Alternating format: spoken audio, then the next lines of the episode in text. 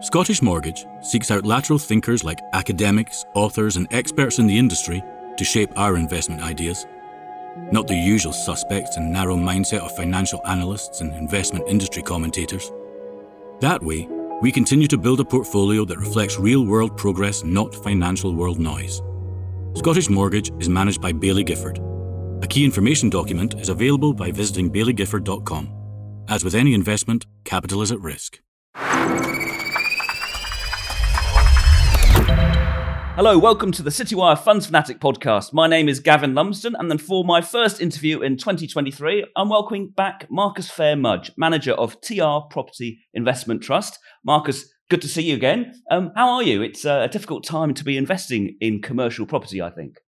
Gavin, good morning, and thank you very much for, for having me on, on the program. Um, yeah, we, we had a, uh, to be blunt, an annus horribilis in 2022. Um, Pan European real estate equities were the worst performing uh, GIC sector, uh, falling. When you say um, GIC, Global Investment Company? Yes, I'm yeah, guessing. Yeah, yeah. Classification, GIC classification. So, uh, yeah, property equities as a as a yeah versus tech or financials or hardware or whatever. Because you're the only fund listed on the London Stock Exchange that invests in other real estate investment trusts in the UK and Europe. Yes, yes, we are. And um, I know, you know, what I just said sounded like I'm sort of being sort of boisterously optimistic, but I think it, the the point I'm making is that having had a very difficult uh, 2022, we've started to see a real resurgence in, in share prices that's sort of kicked off in the uh, the second of first and second week of December and has very much continued.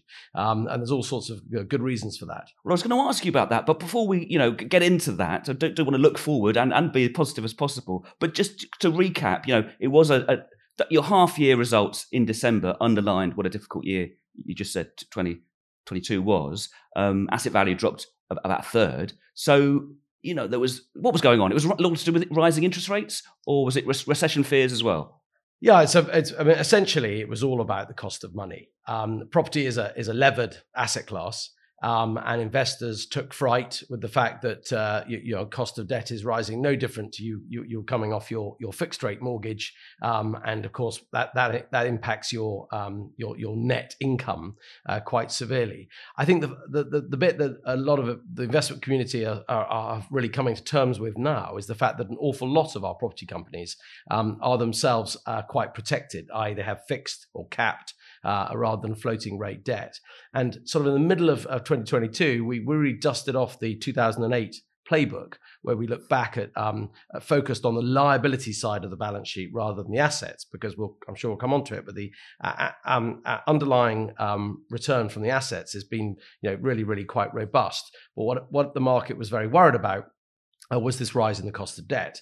Um, and that is what we focused on. But it's more nuanced than that because um, actually you've got to look at where your sources of debt come from. Is your lending from a bank or have you been accessing the bond market? And remember that we raised, you know, through the last decade uh, of, of, of, of, QE, um, uh, property companies and many other companies have been able to raise vast amounts of, of, of debt at very, very low cost.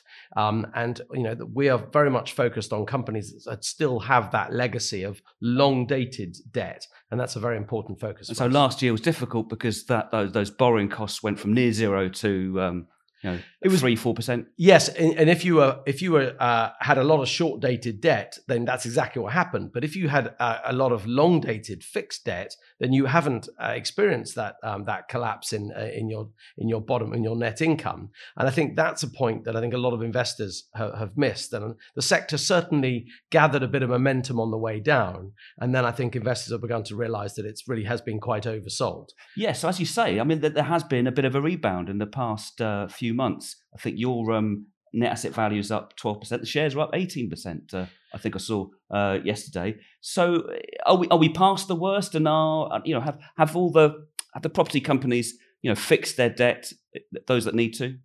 Yeah, it's very interesting, and we probably have to just step one step back, which is we are in a very unusual uh, market conditions where essentially yields are rising because the cost of money is rising, which means that capital values are falling. Yet at the same time, we're still seeing rents rising because the underlying um, real estate fundamentals are still strong. In fact, Tritax Big Box announced their results this morning. Second half, 20% drop in capital values, but their rental value actually went up by 9%. So it's a, and they're, obviously own uh, high quality logistics logistics uh, property. So it's curious. Is, is, it a case then that's a kind of the sector's been sold off on a top-down basis because of kind of macroeconomic concerns about you know interest rates and the impact that has on borrowing costs, rather than but the actual the kind of bottom-up view from um, demand for properties, tenant demand, and, and the rents is all is more positive. Absolutely, you're, you're, you're, spot on, and of course, therefore, the next the to answer your your original question, um, essentially is what's going. You know, if if the thing that's pushing values down is the cost of money, where do we think rates are going? And I think the analogy I would use is is six months ago, the, the outlook was extremely foggy. No one really knew. Now the fog has lifted and to take a skiing analogy, the slope is still looking pretty nasty mm-hmm. and it's got a lot of moguls on it. Um, but we haven't got that nasty flat light where you can't actually see where you're going. So essentially, we, we think when you look at the curve uh, on the five and 10 year, uh, swaps, um, you can see some sort of stability. Now, I don't think we are at peak rate. We, uh, we think the peak rates um, will occur somewhere in the second half. Obviously, inflation is is, is going to come down. We can look at the, the cost of gas futures, uh, etc., and also the base effect. Um, so we, we are reasonably confident that the banks will start to um, uh, lend again. Um, margins will be wide and things will be difficult. But if you've got the right real estate in the right markets, then I think you're going to find banks and other and other lenders um, will be supportive. However, there is still uh, you know a lot of secondary and tertiary assets or short income property which will which will um, suffer. Um, but we when we've tried very hard to make sure that we're not exposed to those to, to those, particularly when we come on to, um, to, to brown buildings in offices or something like that. So there's um yeah there's, so there's a lot of uncertainty around, and I suppose that explains why you know, UK uh, real estate investment trusts REITs um, their share prices are still on many of their share prices are still quite wide discounts, you know, 20 to 30% discounts below asset value are not uncommon. uncommon. Yes, absolutely. And in fact, when we look at Europe, uh, pan Europe, that figure of, of sort of 27% is about where we are at, at the moment. Of course, that discount means that um, when you look at the earnings and the dividend yields of these companies, you know, they really are quite substantial. Um, I mean, when we, if you just assume the last full year's dividend for TR property uh, based off our current share price, because we're trading ourselves at a, at a nine discount, um, uh, our, our dividend yield is 4.5%. This is you know higher than it's which is high for you, isn't it? Yeah, it's been higher. Mm. Yeah, and, and it reflects the fact that so many of our of our underlying um, companies, are, their share prices are trading on these big discounts. So, uh, but just on these discounts, that does that mean the stock market is anticipating further falls in the valuations of the properties they own? Yes, uh, absolutely. That's exactly what the, the stock market is is predicting, and um, it tends to follow until it can see um, uh, at least indications of a bottoming in the market. And it tends to be around, the stock market tends to be around six months ahead of the physical market. And we know that NAVs are still falling because the valuation community you know, are, always looking backwards. They're trying very hard to be up with current events, and I think these the, the corrections that we've seen in underlying values um, uh, in 2020, particularly in Dec 22, uh, are, and particularly in the UK, um, are, are, very are indicative of how much quicker the valuation community is getting up to up with events. But yes, the stock market is predicting further falls. We are predicting potentially uh, further falls in some sectors, but we're also starting to see some um, stability. And I would highlight uh, that in uh, multi-let industrial and the logistics space as areas where we're starting to see buyer demand. And In the last month or so, last few weeks, um, there have been a number of deals done and we're starting to see that open up. So industrials and, and warehouses were a really hot area of um, commercial property t- t- till last summer. And then interest rate fears, um, they got very expensive and the yields were quite low. And so they've suffered as uh, interest rates and government bond yields have gone up. That's exactly it.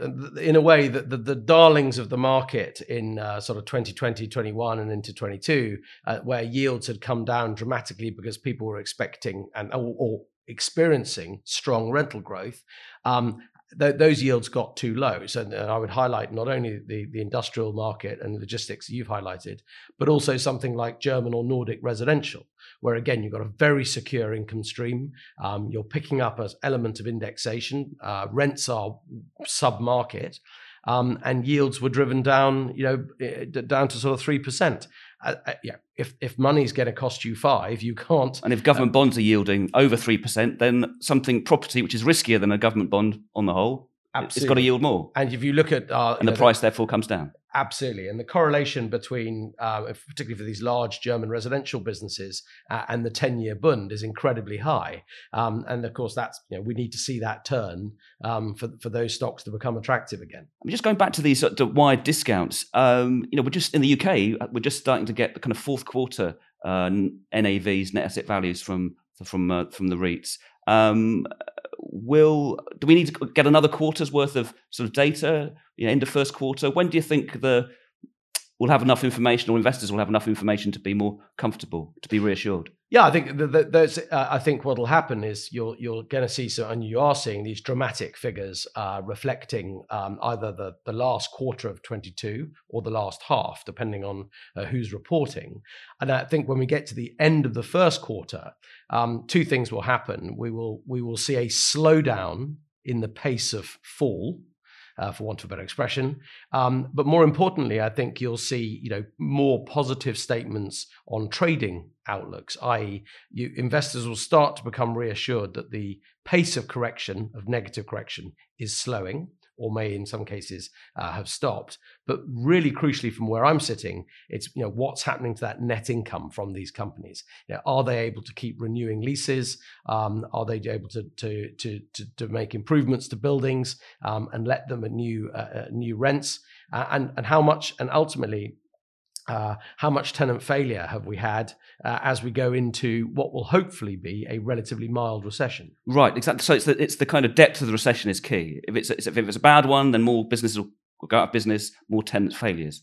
Absolutely. And our, and the, the evidence going back from, from the last sort of 30, 40, 50 years is that if a recession is mild, um, you see almost no uh, tenant failure relative to, to the overall, uh, your overall income group. And quite simply, that's because we can all make less profit in our business, um, but the last thing we'll give up is actually our premises if we want to maintain being a going concern. If the recession is hard, and we literally uh, our businesses go go to the wall. There's not there's nothing anyone can do about that. But you you know you you will make your, most corporates will make a lot less money before they actually start to give back um, uh, give back the premises they're occupying. Okay, so we've been talking about uh, you know borrowing and and, and the fact that uh, yeah, the finance problems that uh, some companies have had. Uh, so bond markets have been shut, banks are still there, I guess. Um, but uh, in terms of the TR Properties' uh, own borrowing, it's, it's gearing. Um, the fact sheet shows you're geared at 14%, uh, were at the end of, end of the year. Is that a sign of your sort of confidence? Because that seems quite quite a highish level. Or uh, does it reflect the asset falls that happened last year and just simply the debt, the proportion of debt has gone up? Yeah, it's a great question, and, and the answer is it's it's really a bit of both. Um, the, the first point to always remember is that TR Property does have some physical uh, real estate. Today, it's about seven and a half percent. We own three assets: a great industrial estate in uh, in Wandsworth, um, a, a mixed-use building which is which is mostly a Waitrose supermarket uh, in Bayswater, and an industrial estate uh, out in Gloucester uh, which by the way is doing you know all, all these assets are, are, are, doing well. Waitrose we actually have indexation on the on the income as well. Um, and so when you if you sort of ignore uh, that element for me to be geared into the equity market i would need to have at least 7% uh, of, of, gearing. As you say it's 14 and it reflects the fact that i i am optimistic um, about you know given where share prices are are, are today. Um, in terms of our maximum gearing uh, that's about 20% and the maximum cash, I my most pessimistic, has, which was Q3 2008 uh, before Lehman's, um, we were 20% cash. So if you look at my you know, my my spread uh, from 20 cash to 20 gearing, you're much more uh, on the positive side. Absolutely, and I think and I think that's uh, yeah that's that's the key point. Okay, I mean, uh, looking at some of the uh, sectors in a bit more detail, offices. I mean, given the kind of um, finance problems, borrowing problems you've been highlighting, are, are there any new developments being built? It's a great question, and the answer is uh, we will have quite a lot of completions um, in 23, but then it drops off quite quickly after that. And it, but relative to long-term cycles, um, we you know one of the great dare I say it benefits of the global financial crisis was that the you know developers found it very hard to borrow money post the GFC. And if you look at um, uh, the, the, the big the tower blocks built uh, in here in London, you look at the the walkie talkie or the shard or the cheese grater. N- none of these really involved bank finance. It was mainly mainly um, global sovereign wealth capital or well funded property companies like Landsec and British Land.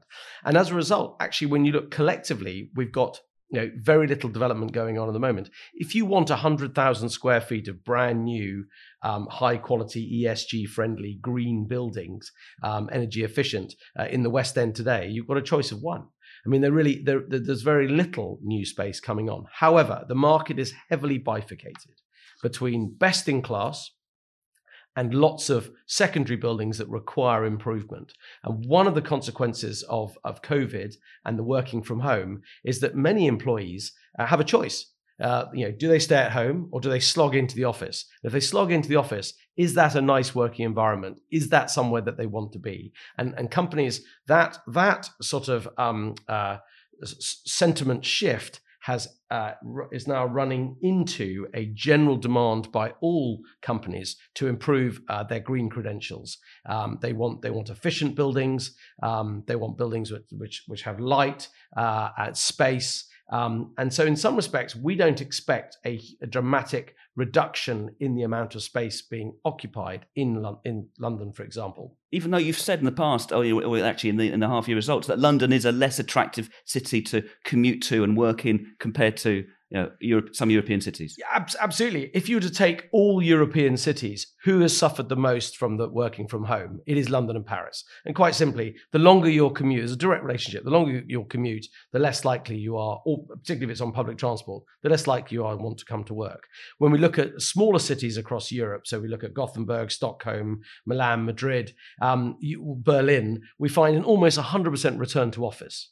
What's so interesting is people want to interact with each other. Yes, they might have a day at work working from home, but what we find in London is we are getting that return. However, the other, the most important thing that's happening in the UK, uh, in, in, sorry, in London and Paris to an extent, particularly in the CBD, is we are reducing the density of work.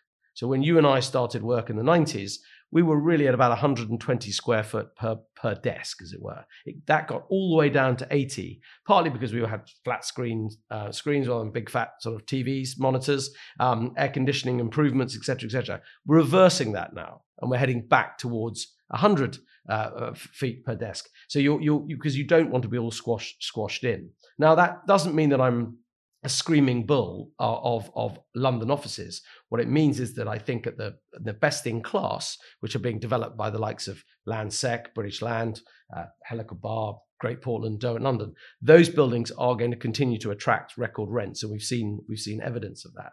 The problem comes in the older assets because not only do they need money being spent on them, um, but we have got new energy performance certification requirements, which means that you've got to reach a certain grade of energy efficiency by 2028 and 2030. And if you fall below that, you are not allowed to lease the building uh, to to. And so I think that's a, a big capex spend that's sort of barreling down the pipe for the sector as a whole but not necessarily impacting many listed companies. I see. Okay, sounds like a catalyst for a lot of activity.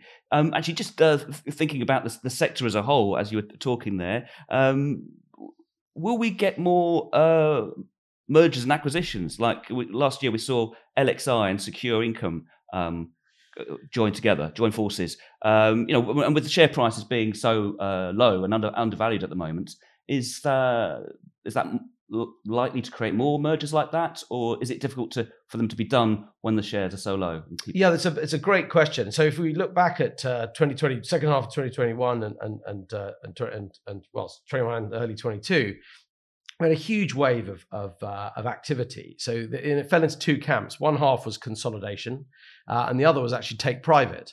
Um, so we had a lot of companies today, and, and one of the reasons that TR Property in, in the year to March 22, its financial year, know, beat the market by 900 basis points was because we had quite a lot of small smaller companies that were were, were acquired, many by Blackstone, Brookfield, etc.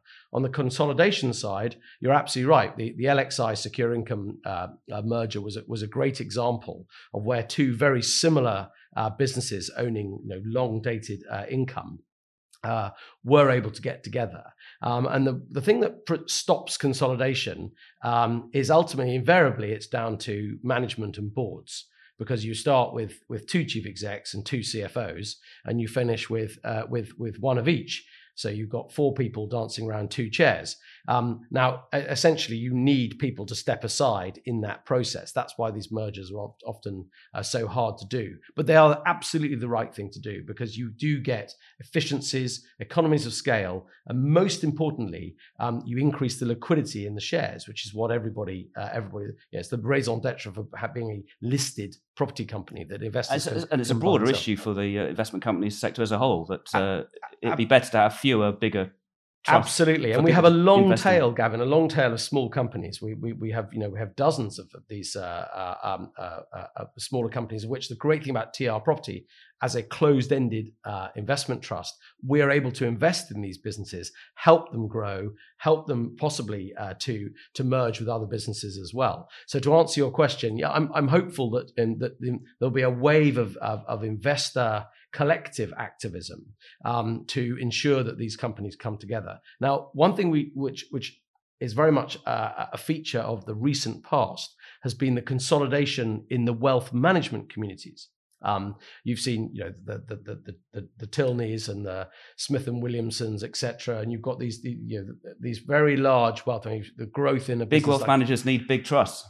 Absolutely. And they are all holding lots of uh, legacies of relatively large percentages of these small companies, which really are rounding errors for them. So, to the, the, the short, the long answer to your short question is I'm hopeful, um, but we will need uh, we will need boards and um, uh, uh and chairmen to and, and chairs to understand that the best thing for their company is to amalgamate with another one. Okay, right. Now you alluded to uh, TR Properties. Um, it's an investment company. It's a it's closed end structure. It has a permanent pool of capital. So if people are buying or selling the shares, you know, it doesn't affect you. It might affect the share price, but uh, you've got that same pool of money to to invest in. Obviously, there are many uh, property funds that are open ended and are subject to inflows and outflows, and and and uh, several have recently suspended themselves, suspended trading because they can't sell properties quickly enough for those investors who want to take their money out. So this is not a new problem, obviously, but are sort of distressed sales by open-ended funds um, weighing, still weighing on the sector? Uh, I, we, we think not really. Um, quite simply, the open ended daily dealing uh, property funds, which is clearly an oxymoronic statement because they're not they're not daily dealing when they're suspended. Um, that whole sector has continued to shrink. It, it, you know, we had them closing um, in 2008. We had them again closing in 16 around the referendum, and then again, uh, you know, d- during COVID. Um, and we, you know, we really think that the investor community, whilst it, it, desperately wants a product, wants to have access to real estate, uh, is realizing that the best way to do it is is through the is through REITs, either bas- buying a, a, basket of REITs uh, or a closed-ended vehicle like mine or, or by individual REITs themselves. So I, I think in terms of what is left, um, uh, I, I, you know, there are there are clearly um, sales going on, um, but I don't think it's actually a big enough part of the market to weigh that heavily. Okay, and um, going back to the subject of index-linked rents, you know, inflation linking is a really um, important topic, and it's clearly good for investors. But um, in relation to supermarket income, which we talked about last time, it's a holding of yours. But um, in reference to it, I saw an analyst note a few months ago referring to the fact that uh, that index linking can lead to over renting. Um, what does that mean? Yeah, so essentially, um, and, and, across Europe, all leases are index linked to a greater or lesser extent. Uh, and in the UK, we have something similar, but we tend to have a cap uh, at about 4% and a floor at maybe you know one or, or naught um, for those businesses that do have that index linked uh, nature. So essentially, where you get very high uh, inflation, um, you you are you will find as you do in, in Sweden, for example, where you can capture 100% of that indexation. All tenants are experiencing a 10% increase in their in their rents this year. Now that's that's troubling because that's way ahead ahead of of market. That means that at the end of that the lease, you're going to get a correction uh, if, if market rents haven't caught up. where we think that inflation is going to return to a more uh, or certainly more palatable than it is now, uh, level of, of say three or four uh, percent, then yeah, you, you are capturing that in your income. Um, and on the face of it, you are moving, you know, if that is ahead of market rents, then you are, you know, basically building an over rented situation in your lease. However, these leases are very long. Uh, I think supermarkets' average WALT is about 12, a weighted average unexpired lease term WALT uh, is about 12 years. And, and they will show you, and you can look on their website, look at their presentations, that actually, whilst you, you, you are have that element of over renting, you are getting that income. So you are compensated on the way. Yes, there may well be a correction at the end of the of the uh, of the lease, um, but also market rents may well have caught up. And you know, particularly in a sector like uh, food, uh, supermarkets, or particularly healthcare, we've got these very long, very strong uh, tenants be it Sainsbury's, Tesco, the NHS. Um, you know, we, we, have we're fully confident that the rents will will be paid. Um, so, th- so supermarket income is you know it's a um, as you say it's got long leases. These sort of long dated funds they were also sold off very heavily on on the interest rate concerns. Interest rates going up, the longer your kind of lease, the longer your time horizon is, the more you seem to have been knocked by um, absolutely the, the fear of rising uh, borrowing costs. But um, is it the same situation or similar situation to a logistics? The underlying fundamentals are still good. Absolutely, and in fact, um, when, when, we think about uh, the way that we receive food when we buy online, um, it's through a network uh, of, uh, of of the superstores. So you, you press your your your your, your click button on uh, on Tesco's order, um, and it will come to your local Tesco the night before, and before it comes out to you in a van. Mm-hmm. Now, but that's only about half of the network. So you want to make sure that you only own those superstores uh, that are actually part of the online network. Um, but it is is part of now. Therefore, my point being is this is all part of the vital infrastructure for these retailers. These retailers cannot function if they don't have these stores. The same way with a logistics operator. I mean, if you don't, you know, you every, everything is. You heard about Amazon closing stores, uh, three three logistics buildings. Those were suboptimal and they have really focused on their very large RDCs, their regional uh, uh, um, uh, distribution centers. So, you know, we are very much focused on, as are the companies we're invested in, on making sure that that they own the assets which are crucial for the underlying businesses, and that's a really, really important point. Okay. Um, speaking of retail, you've built a, a 16% stake in Ediston Property, which invests in uh, retail parks, retail warehouses, out of town uh, centres. Yes, I, am I'm, I'm. I've actually become an increasing fan of uh, of retail warehousing. Um, essentially, this is this is the edge of town uh, and out of town, where you, big boxes where you you drive in and you can see. You know, we're, we're talking your B and Qs, your uh, your pets at home, your Icelands, etc. Um, but we think that going forward, this is going to be a really crucial part uh, of omni-channel retailing. Um, and omni-channel means mean as in buying in the stores or buying via the web. Oh, I see. Yeah. So essentially, bricks and online. Yeah, bricks and clicks. Yeah. Because increasingly, it's going to be become more and more unacceptable for that van to come down uh, your street three or four times a day, and for you to return, you know, a whole lot of goods. So more and more retailers are going to start to charge you for returns. That's why you'll be encouraged to click and collect and click and return. Now, you don't want to slog into a very large uh, regional shopping center in order to return goods. You have to pay, you know, park or go to your town center and pay for parking. The great thing about retail warehouse parks, lots of parking, lots of space, very easy. And it, so we think it's they're going to become a really fundamental part of, of that click and collect and click and return uh, culture. At the same time, rents are low. Uh, relative to, uh, to, to, to shopping centres, and very importantly, you've got almost no service charge. Remember, in your covered shopping mall, it's got to be lit, it's got to be heated, it's got to be cooled. Someone's got to pay for the, you know, you've got to pay your service charge to cover your loos, security, merchandise, marketing, etc. Whereas in these retail parks, you, you have, you know, your rent is your rent, you pay your rates. There's virtually no uh, no service charge. Okay. And while we're talking about kind of more specialist uh, property funds, um, I know you probably don't hold them, um, but the social housing real estate investment trusts have been uh, making all the wrong headlines uh, recently. Um, home REITs in particular, um, shares currently suspended after the results were delayed because of uh, allegations by a, a, a short seller. Um, but it follows, you know, a difficult time for um, Civitas social housing and Triple Point social housing, which do slightly different thing to home, but they're, they're kind of grouped together, aren't they?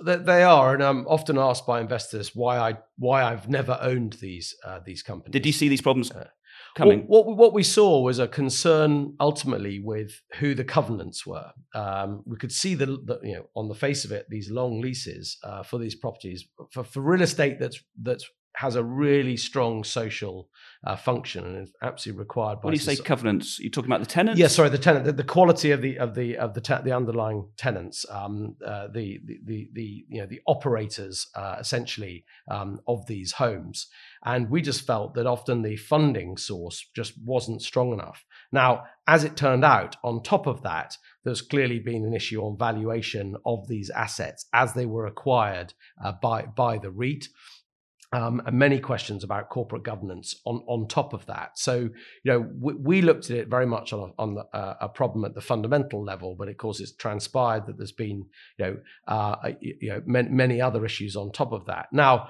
uh, that's very disappointing for um, investors in those companies. Um, but when we look at, you know, it's helpful for the industry to be able to see uh, how important governance is. And, and at TR Property Investment Trust, you know, we're very, very strong on, on, on, on, governance. And I have a lot of engagement with companies. To be honest, we're a big fish in a small pond. We own material holdings in lots and lots of companies. And we engage um, not only with management, but also with boards um, on everything from remuneration, uh, audit, um, ESG uh, profiling, etc. So you know we we would you know we we we uh, we're very careful to make sure that we avoid um, uh, companies, unfortunately, such as Home REIT. Do you think there was an element of investors sort of um, you know knowing that these funds were sort of doing a social good, you know, like providing homeless shelters in the case of Home, that they were in, in their rush to support something like that and tick an ESG box, perhaps that um, they weren't doing all the diligence they could have done. I'm afraid, uh, Gavin, that's almost certainly the case. Uh, absolutely, and we we are. You know, it was a you know home were able to raise capital um, at least a couple of times after IPO, uh, and you know I think yeah I think absolutely it was it was it, tapping into a uh, into a current zeitgeist. And it just reminds us all that uh, absolutely we need to we, we, want to support businesses that are uh, that that have a social good, but underneath it all, you must you must first and foremost um, be sure that the businesses are sound. Yeah. Okay. Well, sounder investments are the UK, uh, perhaps, are the UK generalist real estate investment trusts, um, which you've got two uh, at least in in your uh, portfolio. There's CT Property, which is at uh, Columbia Threadneedle, which is where um, you work nowadays. There's been a few acquisitions along the way, but you are now a part of the Columbia Threadneedle Group. Um, and you hold uh, CT Property and another trust called Picton property income. So I call these generalists. They're investing in all the different property subsectors uh, rather than specializing in, in one. What's, yes. what's what's so attractive about them? Yes, I mean, I, I, for for many years, I've been running uh, TR Property uh, since 2011, and, and, I've actually been involved uh, in, in, the trust since since 1997. Uh, so I've just gone through 25 years. We've generally over that period always focused on specialized businesses, um, but there is a moment in the sun always for a diversified play, particularly as um, uh, as you see, you know, um, the most popular sectors uh, of seeing pricing re- uh, adjustments, etc. Sometimes it's it's worth moving to a diversified uh, uh, portfolio. What I like about these businesses uh, essentially is that in the case, of, particularly in the case of Picton, very very sound management, very very careful uh, use of, of, of leverage. Chief exec has been long standing, done a very very good job, and I'm you know very encouraged by that. In the case of CT Property uh, I wasn't allowed to buy um, uh, or, or uh, uh, effectively funds that were managed by the same management house uh, until uh, a couple of years ago. Um, there's strict Chinese walls. I, I, treat the management of CTPT exactly like any other company. We sit physically in a, in a, in a different building. Um, there is there is no conflict there, um, and I just felt that you know we, have got to know the portfolio well, um, and you know the, this this trust is trading on a 30 discount. It has very low leverage. It made an excellent excellent sale of its of, of a large prime asset uh, in, in in Berkeley Street in, in in the West End of London, um, and is very much uh, set fair. But you know, I, I do feel that it, it is one of those um, many um, uh, little companies out there that would very much uh, benefit from um, from being part of a, a, a bigger business. Um, so we'll, we'll, we'll wait and see. But I think these diversified names, it's really been about valuation rather than necessarily uh, you, you, know me feeling that I, I want to focus on diversified. That's just it's just a moment in time where they look very very good value. The assets are good and they're trading on a very cheap share price. Okay. Um, well, last question, sort of broaden out a bit. Good. Uh, go to the level. of quick look at politics because um, the, the, mini budget um, back in. Uh, October, September, September, um, damaged the UK's credibility, uh, financial credibility, and it caused this big sell-off in government bonds that then, you know, impacted the real estate uh, investment trust sector. So I'm just wondering, you know, have Chancellor Jeremy Hunt and uh, Prime Minister Rishi Sunak have they repaired some of that damage? Do you think, and, and uh, have you got any hopes for the budget uh, in March? Yeah, well, so I think the, the first point to make is absolutely uh, we want a technocrat uh, um, in charge. Um, and that is what we've got, and that's great. And we've certainly seen you know, the markets taking a lot of comfort from that um, and increasing stability uh, in um, uh, in gilt rates, etc. I think it's important to remind um, uh, listeners uh, that TR Props is a fully pan-European vehicle. We actually, in terms of our in terms of actual assets, we have more than 50% of our it's assets. true. We haven't talked about Europe all that much, but across Europe than the UK. It doesn't mean that the UK isn't very important. I'm actually long the UK relative to the benchmark, so I'm clearly positive about this. Do I think that the the the the, the budget? Um, what what can we hope for? I think that one of the key points which we've already seen um, is the change in business rates um, and that and and the moving uh, speeding up of transitional relief. So that's helping um, subsectors like retail, where rents have fallen so fast, and push a bit more of the burden back onto uh, on on the, onto those parts of the uh, of the property world where rents have risen very quickly. So logistics, warehousing, etc. So there is a bit of a, a, bit of rebalancing. All that we can really hope for from from from a real estate perspective uh, in the budget is a bit more a bit more stability. Um, and uh, you know, of course, you know, further leveling up you know would would help. Although i hasten to add that we you know we find it quite hard to get access to regional property um, beyond outside of logistics um, and multi-let industrial. And we're not that keen to own offices in regional centres partly because rents are, are, are so much lower per foot. And when you have to spend a lot of money it costs the same to put new air conditioning and new double glazing etc in your building whether it's in uh, whether it's in berkeley square uh, boreham wood or, or, or, or pick a, pick Bradford. A, looking for a bit, casting around for bees there. Yeah, cast, uh, terrible. Yes, too early in the morning. Brilliant. Well, listen, Marcus, thanks very much. That's very interesting. Uh, that's all we got time for. But yeah, no, thanks for um, showing us that perhaps um, know all is not as bad in commercial property as uh, last year's performance might have suggested. And that uh, uh, if the recession isn't too bad, perhaps the, the sector will be pulling through uh, in due course. We shall see. But thanks very much. Thank you, Kevin.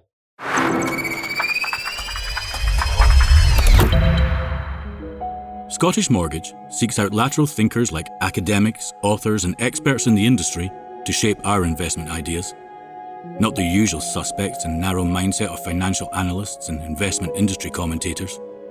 That way, we continue to build a portfolio that reflects real world progress, not financial world noise. Scottish Mortgage is managed by Baillie Gifford. A key information document is available by visiting bailliegifford.com. As with any investment, capital is at risk.